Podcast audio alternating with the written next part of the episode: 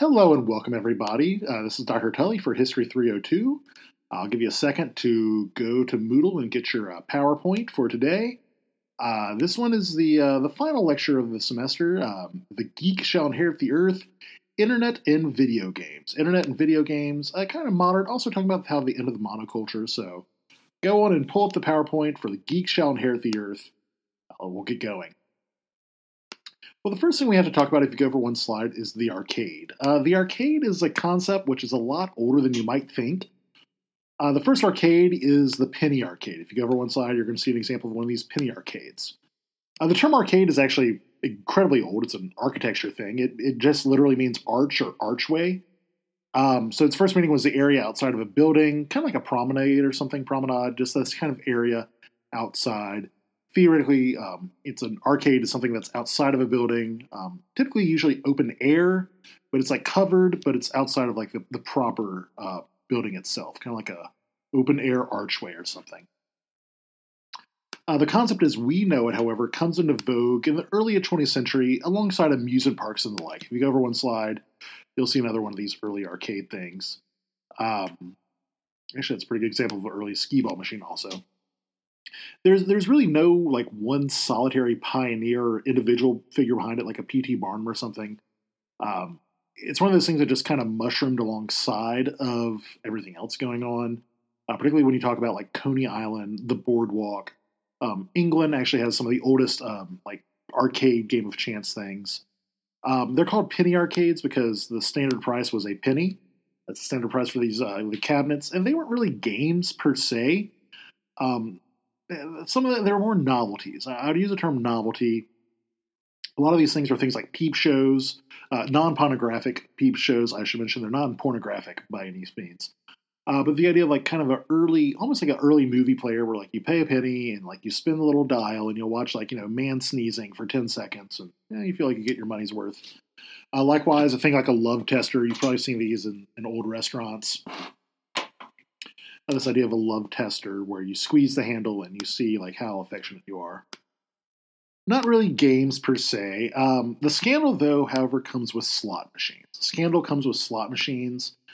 Um, they're advertised to be games, but they're quickly revealed to be gambling. Um, this actually leads to a lot of crusades against arcades, saying that basically they are deviant, they are bad, they are, you know, having people lose their money. Uh, gambling has always been something in the United States which has been viewed fairly lowbrow, especially when once it came out that um, slot machines were indeed gambling and they weren't just you know wholesome, fun little things for children to do.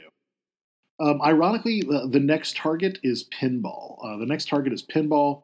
Uh, if you go over one, if you see, yeah, sorry, don't go over one slide. Just go to that same slide where you see a little skee ball thing. That's a very early pinball thing. It's a really early pinball, almost like a skee ball thing. Uh, the coin operators are successfully convinced their critics that pinball is a game of skill, not chance, and the balls that they won are only worth more playtime.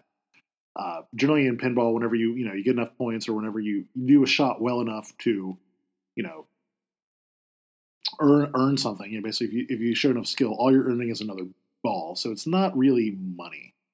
Uh, so they basically say this is not gambling because there's really no chance involved. You can get really good at it, and the only thing you're winning is more balls. Uh, compare this to something like pachinko. Pachinko is a Japanese format of pinball, which is very much gambling because the balls actually have a value. In pachinko, you kind of it's not really quite pinball because you're not really flipping the flippers or anything, but you're just like kind of spinning a crank. Balls go down, and you might earn more balls. Uh, this also results in the emphasis on tickets to be exchanged for prizes and having to be based upon skill. You know, this idea that you know when you go to a carnival, you don't win prizes directly. You might win tickets, or you know, you, you don't win money specifically. You win prizes, or especially things like tickets. That's that's the big thing you might win at a lot of these carnivals is tickets. Even though I should mention it is totally carny scamming, uh, pretty much all these games are rigged in one form or another. That's something you're going to see later on with early arcade machines. Is the idea that it is somewhat rigged, so you can't. There are hard limits put in place, so you can't just go all day based upon skill. Uh, next bit is pinball. If you go over one slide, pinball is way older than you might think. Uh, there's evidence that our modern perception of pinball actually comes around 1750 in France. Um, there's a mechanical version of billiards variant called bagatelle, where the goal is not to hit stuff. If you see, for instance, there's a bagatelle table that is an old French version of bagatelle. Uh, the goal of that game is not to hit things. Basically, you, you like you hit the pool ball and you're trying to like bounce off things without hitting other balls. Not like regular pool where you want to hit the balls and knock them into the pocket. Uh, in bagatelle, it's basically the skill is not hitting anything else. Uh, later on, if you go more, they have bagatelle cabinets. Bagatelle cabinets come around.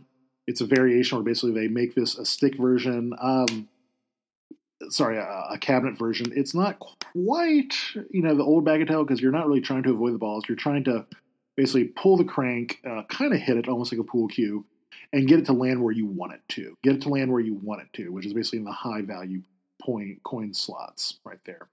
That's a bagatelle cabinet, fairly old, fairly old. Um, you know, like I said, around 1750 is where some of these come around. Uh, the modern coin-operated pinball table, though, what we know about it is it comes with baffle ball in 1931. If you go over one slide, you will see baffle ball, where you get seven balls for a penny. Uh, it's akin to baseball. It's akin to baseball, except um, you know there's really no way to maneuver the ball after it's shot. Uh, entirely mechanical, designed to uh, sit on a countertop. And as you can see, it's quite popular in the Depression. We talked earlier in the semester about how the Great Depression really was a high time for cheap amusements. This is no exception. Yeah, theoretically, you're just trying to get the high score you possibly can. Um, you know, it's a little amusement. That's what I can't, I can't, I can't, you know, downplay that. It's very much an amusement thing. Now this would go and this would change once you get into electronics entering into pinball. If you go over one slide, you're going to see pinball in the 50s. Uh, once there's like lights and sounds and in mechanics, uh, this mechanicals start coming around. Even in the 30s, um, pinball manufacturing actually centers around Chicago, and it was one of those industries that actually grows during the Depression. You know, shortly after Baffle Ball, they're able to figure out how to include electronics and lights and stuff into pinball and it's one of those things that grow during the Great Depression. However, during World War II, uh, most pinball manufacturers turned to wartime production. But after World War II um, ended, more Americans were keen on having pinball and other amusements. Now, the big change of pinball uh, came into play in 1947 with the introduction of flippers. With the introduction of flippers, this totally changes everything in the pinball game. Uh, pinball can now be legitimately said to be a, um, a game of skill, uh, you know, you you have to time your shots with the flippers. You can have a little bit of skill. If you're really good at you know pinball, you can make you know one ball last hours. If you're quite good at it, there's different ways around it. Likewise, it's in the 50s where you have your first pinball parlors really coming about. Pinball parlors come about for the first time. If you look, you'll see one of these 1950s pinball parlors. Um, heavily dependent upon the good economy of the 1950s, very heavily dependent upon the good economy of the 1950s, and also a growing number of children with a disposable income. Uh, this is the time of the baby boomers. Time of the baby boomers. Uh, they have money, you know, well, they have more money than children have ever had before. Not that they have jobs or anything, but their parents have more money. And because everything is fairly good in the 50s for the United States, uh, their parents are willing to spend quite a bit of money on them. And so these pinball parlors start popping up everywhere. Uh, throughout the 60s and 70s, uh, pinball remains a niche market, but it's popular. It, it's popular, uh, still kind of niche, but it's it's kind of ubiquitous. People don't really center their identity around it, not like other amusements later on. Uh, but it was not uncommon to see pinball in bars, restaurants, bowling alleys, grocery stores, college campuses, things like that. But this really starts to change in 1978 with the introduction of one game, and that is Space Invaders. That's the first real big arcade game. If you go over one slide, we're going to talk about early pinball, uh, sorry, early video games. And the development of video games mirrors that of computers. Pretty much as soon as a new technology was developed, they figured out a way to play games upon it. Uh, during World War II, as you can see by this World War II computer, uh, computers are massive, and they're mainly used for code cracking. Uh, there, there are not that many of them.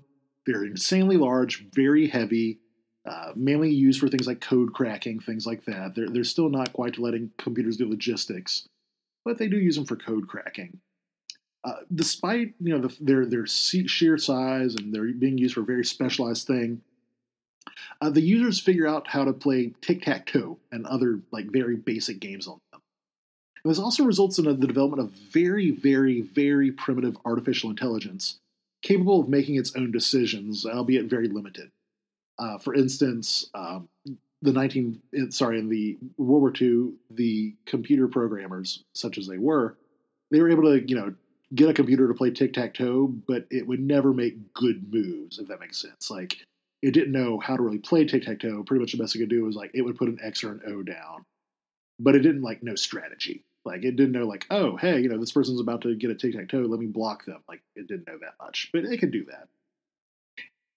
Still, the development of artificial intelligence, such as we know it, is very linked to 1940s and 50s gamers. Um, you just cannot divorce artificial intelligence from video games. Uh, computer development, particularly artificial intelligence, is deeply, deeply, deeply enmeshed with the video game, uh, such as it was at this time period, these very early games.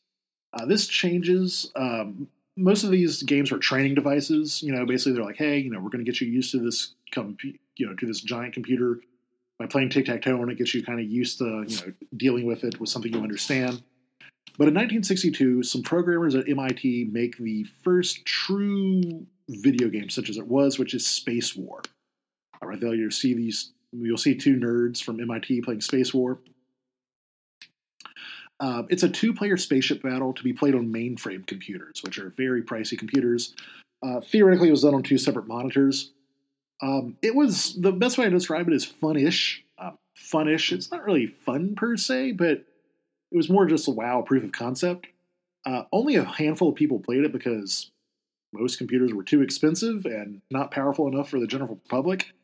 Like they're very expensive, very hard to come by you know, unless you're like in a college or a military training institute, uh, you're not going to be have access to a computer. And if you do have access to a computer, you probably should be doing more important things on it than um, making computer games on it. But as the 60s went on, uh, parts became cheaper, and more universities started to get them. Uh, the space race and the influence on STEM really meant that the U.S. across the board was interested in getting colleges anything computer related. So basically, more colleges start getting it. You know, and now it's not just MIT and other like elite, you know, nerd schools. Now, like pretty much any school is getting a computer with this idea that, you know, across the board, the United States needs to spend more time and energy on science and technology education. And that results in more people getting access to computers. Likewise, computer games start developing for pretty quickly. Um, it's no surprise that colleges are one of the first places where computer games really get big. Now, the big change really happens. The big change really happens in the late 60s when computers become small enough to be plugged into a standard television set. All right, that's what really changes things. And particularly in 1972 when Atari comes out with Pong. Atari is a bit of a revelation. It's very easy to understand. Uh, Pong is. It's pretty much ping pong. Uh, two people could play it on the same screen, unlike Spacewar, which was two people in separate screens, so you could be in the same room. 1972, uh, like the, this is a smaller cabinet, so basically instead of having a big computer mainframe, computers are now cheap enough that you could just have it in a little cabinet. Uh, you know, so you could have it like at a store, or a pizza parlor, or honestly a pinball parlor is where a lot of them come. Uh, even better in 1975, even better in 1975, the first home video game systems come out. Uh, Pong comes to the home console with one of the home Ataris. Uh, Atari makes this home system available, so basically you can do it on your own regular television. Uh, this makes it much cheaper and much easier to get access, and now this kind of opens the floodgates a little bit. Now, this also change corresponds with changes in arcades. Um, most arcades were still viewed as very carny things. Even the pinball parlor was viewed as kind of a low class establishment. Uh, with the rise of the you know the arcade machine, like of the video game arcade machine, in the in the early 70s with things like Atari and Pong. Uh, these new arcade, you know, video arcades, they do things like ban smoking. Uh, they ban drinking. Uh, they kind of, you know, let they, are like, look, we're going to skew younger. Um, you know, you're not just going to be the proverbial smoke-filled room. If you read accounts of some of these early arcades, like these early pinball parlors, they are disgusting. It's pretty much, you know, just these older folks spending globs of time, kind of like a, honestly, it's a lot like a casino. A lot like a casino, very smoky, a lot of drinking, uh, kind of in the bad part of town. Now, now they're being put up in shopping malls. Uh, shopping malls uh, which are new development. Uh, maybe I'll talk about shopping malls another time I do this class. That's kind of another new development that's very impactful in pop culture. And so when Space Invaders comes out, if you ever went inside, you'll see Space Invaders. Space Invaders comes out in 78. It's the biggest arcade game of its time. It pretty much makes the video game industry in the United States. Uh, it is not a American company that makes it, by the way. Uh, it's made by Taito, which is a Japanese company.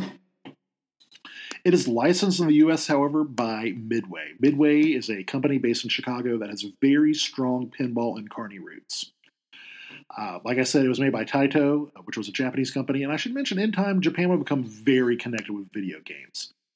Uh, more than any other pop culture being tied to something outside of America, uh, video games are something which are seen as very American, very important American, that come primarily from another place, which is Japan. Um, by the late 70s, early 80s, video games seemed to do no wrong. Atari and other systems were coming out in the home. They're getting cheaper, and the graphics, you know, although the graphics are pretty primitive now, they're believed to be very impressive. Um, two of the biggest uh, releases that come out in this time period, and by the way, I should mention the home arcade machines looked significantly worse than the uh, arcade machines. That is a truism in video games for quite a while. It's not until fairly recently, well, not fairly recently, well, within your lifetimes, I'd say about the mid 2000s, so 2005, 2006, where the idea that the home video game system looks as good, if not better, than the arcade machine. Uh, one of the biggest early arcade games is Pac Man, 1980. Pac Man is, is a huge release, a ginormous release during this time period. Is is Pac Man? Pac Man becomes like a true, gosh, it's also put out by Midway. It's a true like cultural phenomenon. You have songs, video games, children's serials. Uh, later, Midway, well, it's not even Midway, a, a group of hackers makes Ms. Pac Man, which improves the game. It actually makes it a little bit harder, adds a little bit more variety to it, and basically Midway licenses it. And that becomes kind of interesting as well. If you ever one slide, you're going to see the home systems. Here's some early home system. Um, here's like the Atari. It's $549, which in 1980 something money is like a few thousand dollars in today money. Um, it's amazing just how expensive they are. But well, it's pretty expensive. It's pretty expensive, but uh, the economy is doing okay, and so people can't afford it. The problem is, in 1982, though, uh, the video game system crashes very, very, very hard. Uh, mainly due to overproduction and the machines being underpowered uh, compared to arcade machines. Uh, the arcade's doing okay, but home video games like really crash very hard because there's this overproduction. Too many companies are getting involved in it. The games are not that much different. They look like garbage compared to the uh, to the arcade machines. The home the home video game systems look like garbage compared to the arcade machines. Also, there is the ET debacle. Um, ET, if you go over one slide, in 1982, that's a big movie that comes out. ET. Uh, basically, Atari's like, "Hey, we want to make a video game for this." They the programmers like, "Yeah, we can do it in two months." They probably shouldn't have. Um, it was advertised as being this you know great game. Uh, the problem is, if you go over one side, you'll see what it actually looked like, which was hot garbage. It looked terrible. It actually played even worse. Uh, Atari lost a ton of money on this. They actually overproduced copies of ET because they thought it was going to be a big seller because of the you know it's the popularity of the movie. It was so many that this was a myth for a long time until they confirmed it. They actually buried them in a landfill in um, the middle of the desert in Arizona. They pretty much got several hundred thousand copies of ET that didn't sell and just buried many of them in the desert. So now the home video game system looks fairly dead, and weirdly enough, it's actually going to be resurrected not by an American company, but by a Japanese company, which is Nintendo. Over one slide, Nintendo is a much older company than you might think.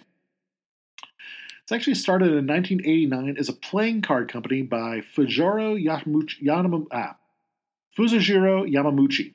It's a very niche market as playing card company, but it's doing okay. It's really not, you know, it's nothing. It's not really doing anything to write home about. Uh, by the time you get to 1985, you go, uh, they make playing cards. You see there, there's some of their old Nintendo playing cards. Um, by the time you get to 1985, uh, Yamamuchi's grandson Hiroshi, well, Fusajiro's grandson Hiroshi had taken over the company and really wants to expand the market. You can see Hiroshi right there on the left. He's very young in that picture. uh, he he wants to expand its market. He's like, look, you know, playing cards are, are fine, but maybe we can find other things to do. Uh, he wants to expand Nintendo into other fields, and he's really trying everything. He's really trying everything. He tries food services, taxis, a TV channel, love hotels. Ask me about that privately. Uh, that's a Japanese thing, uh, but nothing really stuck. But they did find some success in the coin amusement business in the 1960s yeah, it's it's still kind of this early, you know, Japanese coin amusement, not full video games yet, but just kind of like things like love testers and things like that. And it's a natural progression that they'd get into home, sorry, they'd get into video game machines, arcade games once they came along. A lot of you company, U.S. companies did too. Uh, their first really successful early game, well, the first their first Nintendo, their first uh, arcade game is Space Fever, which is a total ripoff of Space Invaders. That's okay. A lot of companies did that. A lot of companies do that. Um, now they're they're actually successful enough in the early '80s. They they entered into talks to develop a licensed Popeye game. They for some reason they were they were interested in Popeye. They wanted to make a Popeye arcade game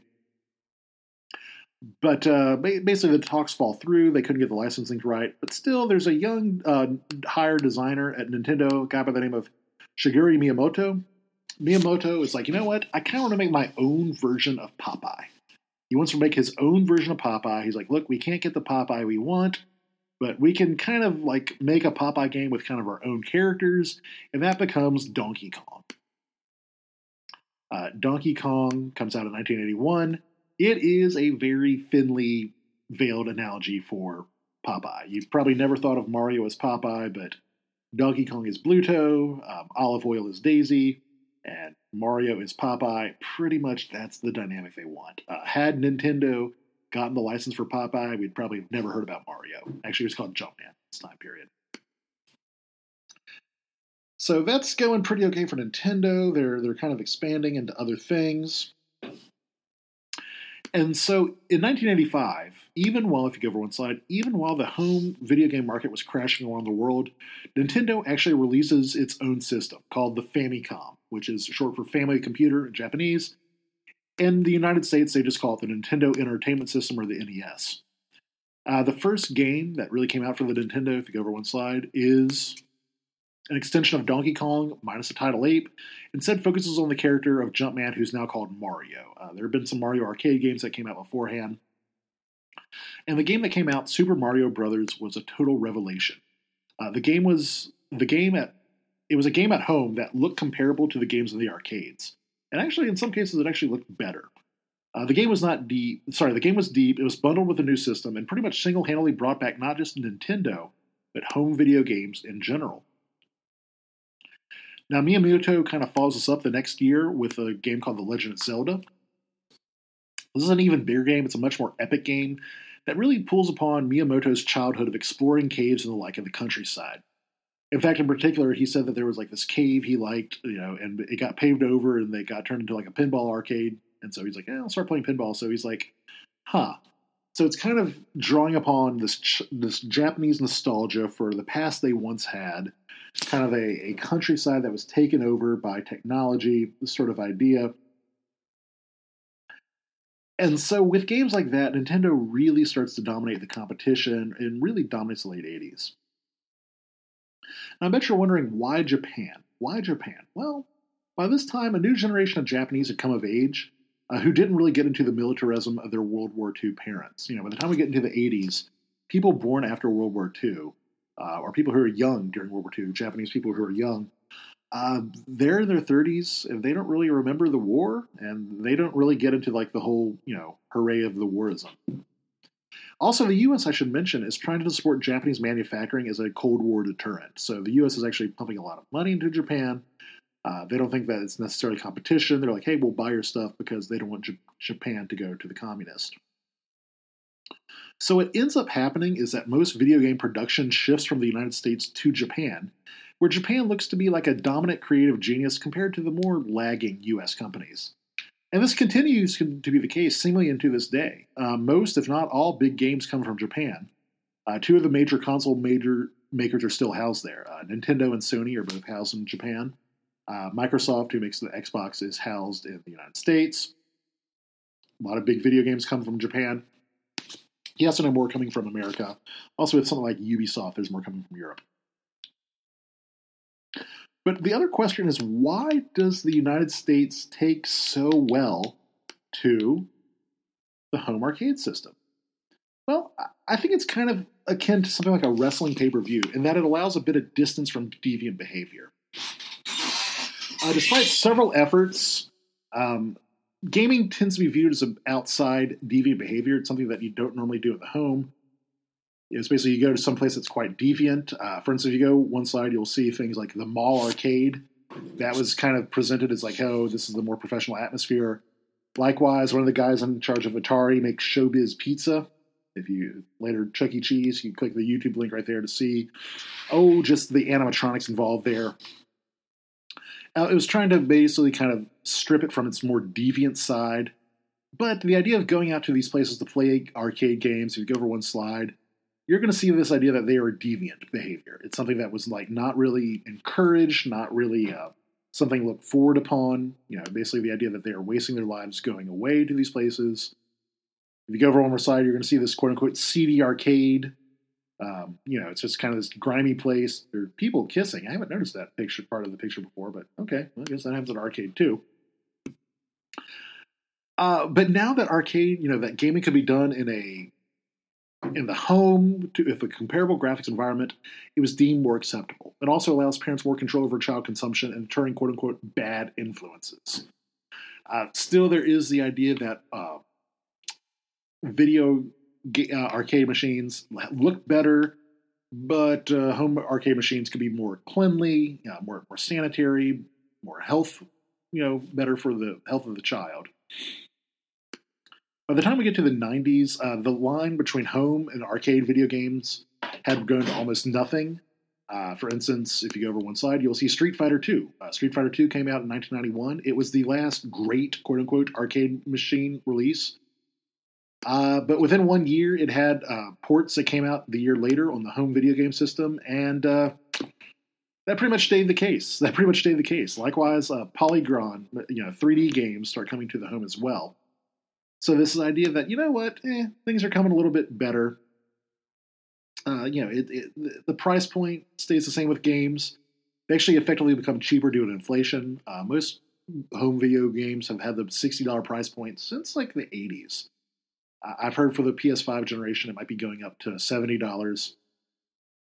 And this is also connected very well. Uh, in 1993, a game comes out on computer called Doom, uh, which is theoretically better than anything seen in arcades. Anything seen in arcades, it seems the most best graphics that possibly exist. And it's also very connected to the rise of something like the internet. Uh, Doom is a very early mainstay of early online gaming. Now, the internet, like if you go for one slide, like arcade machines, they are way older than you might expect. Uh, the first version of the modern internet is ARPANET. If you look at the picture, you'll see ARPANET. Um, it was designed to allow for the transfer of military information over distances, very Cold War and very, very, very limited number. If you look at 1969, you're going to see there are only four stations. So the ARPANET was just four stations uh, most of which are based around California. There's one in Utah, but that's about it. By the, by the time you get to like 1974, only a few dozen different stations exist, uh, mainly military and like elite university types. Uh, it exists to have a standard computer language. Before this time, a lot of universities, uh, particularly military institutions, had their own like computer language uh, but the main reason, uh, so they like, man, they want to have a more universal language, but the main reason was to have decentralized information for security reasons. So in case like the Russians nuke, um, you know, one military station, it's not like all the information is lost. By the time we get, you can see in the map to like 1977, the early 80s, there's a lot more stations. There's a lot more stations, still fairly limited, still fairly limited, still very much based around California and some on the East Coast. By the time we get to the 80s, though, it's a few hundred stations, very much linked to college campuses. By the time we get to the late 80s, ARPANET had pretty much done its job, uh, pretty much had entirely done its job, uh, and it looked like it was going to close. And it would be replaced by other networks. Pretty much, ARPANET has done its job. Uh, you know, there's enough connection. Most of the military thing had been spread around. Likewise, by the time we get to the late 80s, uh, you know, the Cold War's over, so we don't need it that much. Also, I should mention, pretty early people started spending just like non-work related messages on ARPANET because they could.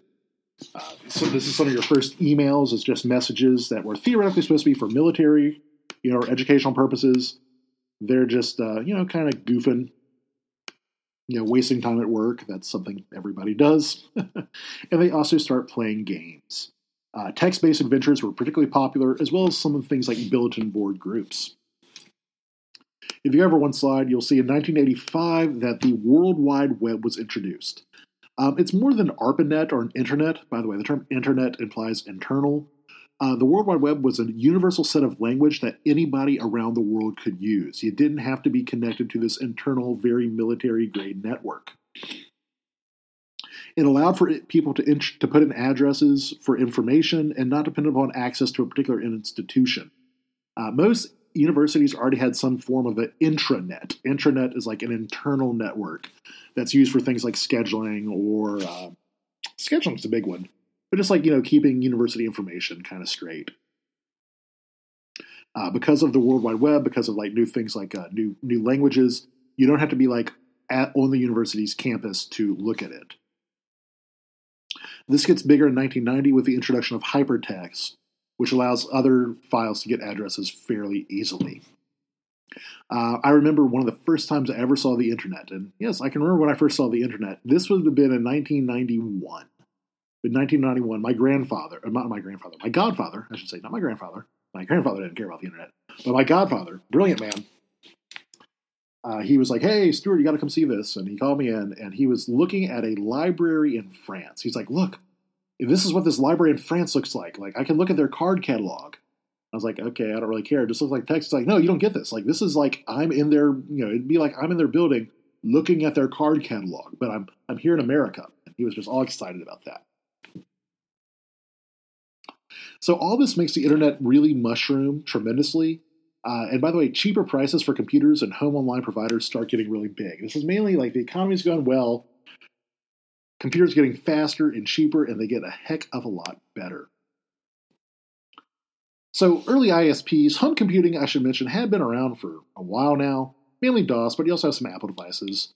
Uh, they're com- actually comparably priced to today, but you have to include inflation. So, like back then, a computer was a few thousand dollars, you have to account for inflation, so it's a lot more expensive. And early on, some users, typically through colleges or the military, start using bulletin boards and other user groups. Basically, you know, you can kind of like pass information along.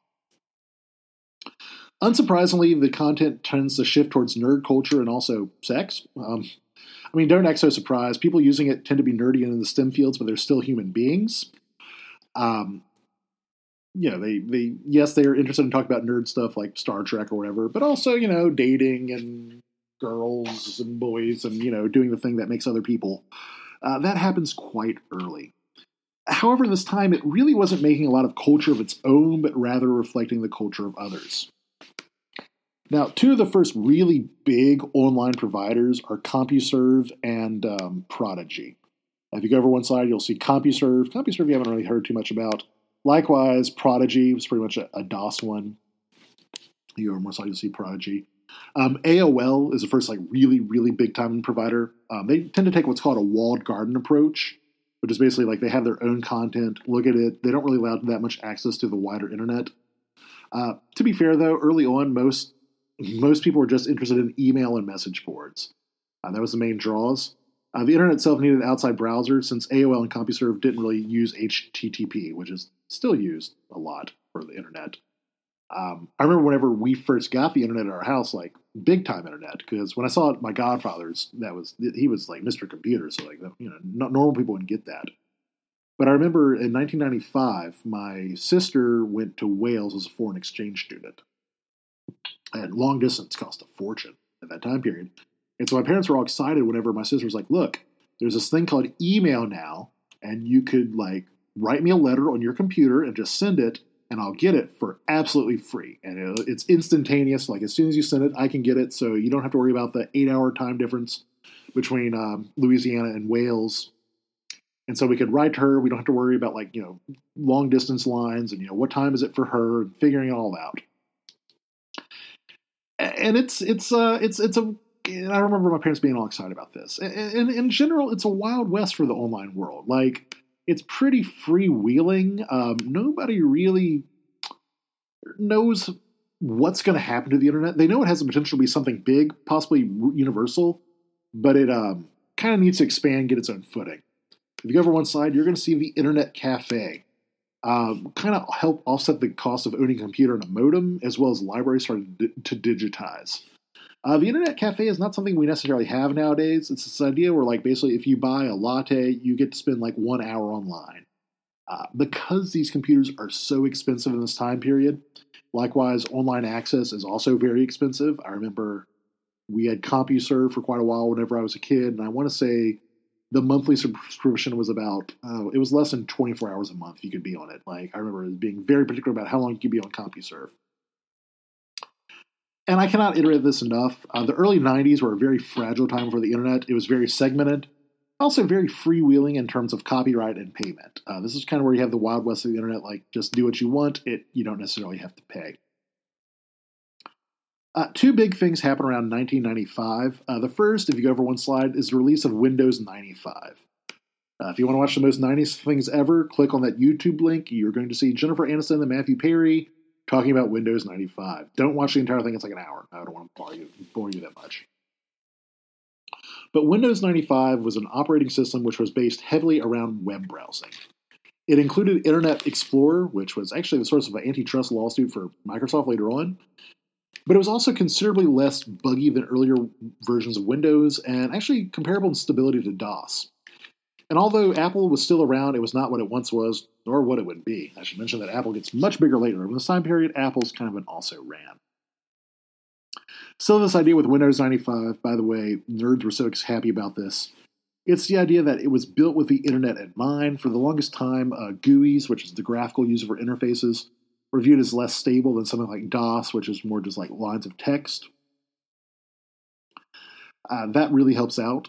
Uh, uh, the, the, second thing that happens, and I really don't have a pic- oh yeah, if you go over one side, you're going to see Internet Explorer, which uh, now looks like hot garbage, but uh, at the time was kind of a revelation. They had other Internet Explorers, which sorry, Internet browsers, which were much more stable, like Netscape or whatever. But still, this was viewed as a big deal. Uh, the second big thing that happens in the 90s is the introduction of the MP3. Uh, the MP3 basically it's a compression of a of a song file it's able to condense music to a much smaller size without that much loss of sound quality. And by doing so, it became more feasible to send music over dial up connections, so Napster and stuff come in pretty quick. This is get, what gets a lot of people online. Uh, by the way, the CD ROM is also more ubiquitous in this time period, which is much larger than floppies. This makes things progress more quickly. Uh, you cannot downplay the importance of the MP3 of getting people online.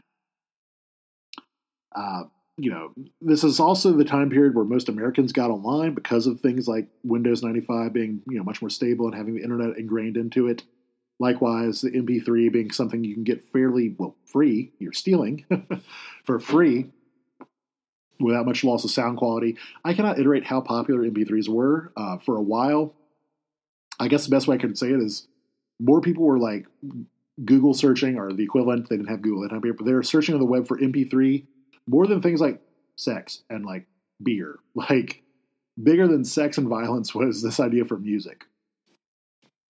So more Americans are getting online. Companies like Yahoo, eBay, and Netscape get quite large.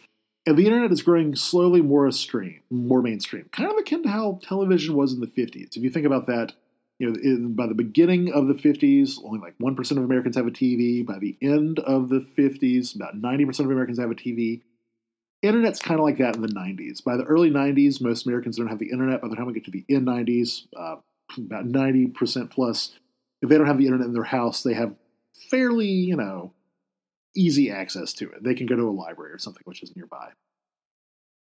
Now, the impact on pop culture, this is where it gets a little bit more com- complex, and there's sadly no pictures that go along with this because it's very hard to overstate the impact that the internet has had on pop culture. In many ways, it's become the dominant form of pop culture. It's a synthesis of almost everything that's come before it. Indeed, pretty much from early pretty much everything from early pop culture is available for free or cheap online. I mean, think about it. Throughout this course, I've used tons of pictures and videos of earlier pop culture from the internet. That was the medium from which they saw it. Uh, very rarely in this class, I don't think at all in this class, that I like give you a tangible book or something. I don't think anything you know, can rival the archival capacity of the internet. Nothing can rival the archival capacity of the internet. It's also uh, like totally transformed communications. I know it's cliche, and you know it's something you don't think about, but the ability to have like instantaneous, accurate information from literally anywhere is something beyond comprehension for most of human history. Like the idea that you could like literally whip out your phone or type on your laptop like any subject and almost instantaneously have like fairly accurate information from not just like nearby but everywhere in the world.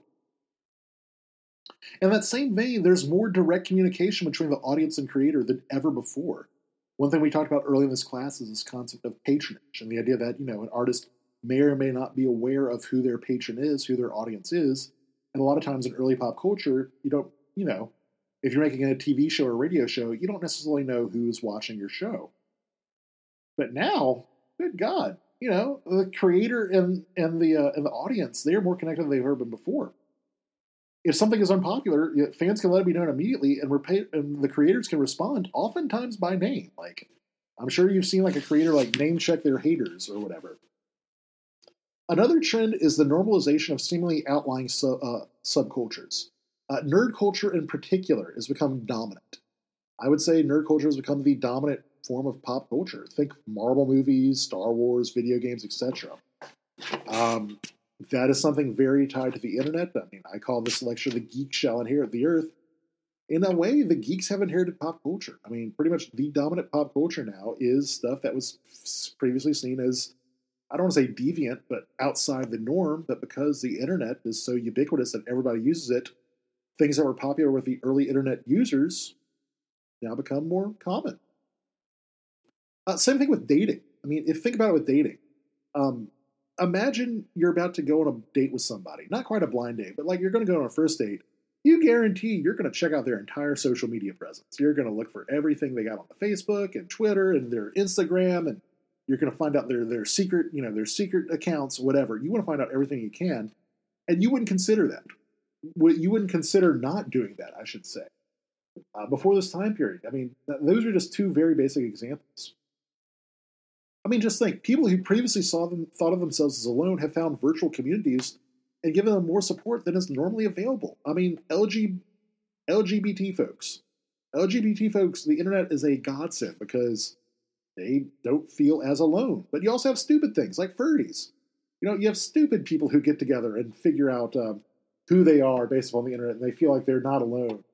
Yeah, so yes, it's a powerful tool. I mean, especially I, you know, for a LGBT person in a very isolated rural community, the internet has to be a godsend because just you know they actually feel like they're not alone.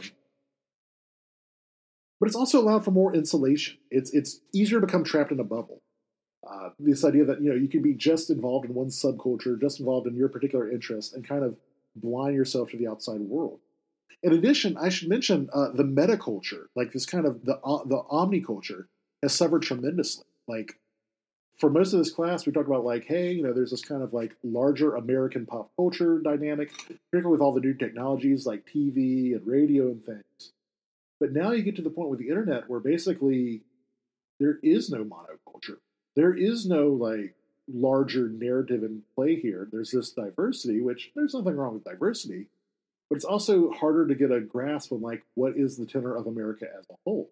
This is not to say that America has always been unified, far from it, but it definitely changed the way we discuss about things. It might become more complex to be fully comprehended. Is that a good thing or is that a bad thing? Well, that's for you to talk about in your final exam. but I think I'm going to end there for the class. I think I'm going to end there for the semester. This idea that we we have more capacity than we've ever had before. We've got more variety than ever before, but have we lost some of the potency by it just being so broad? Well, I want you all to think about that whenever we talk about this. So, is that Dr. Tully?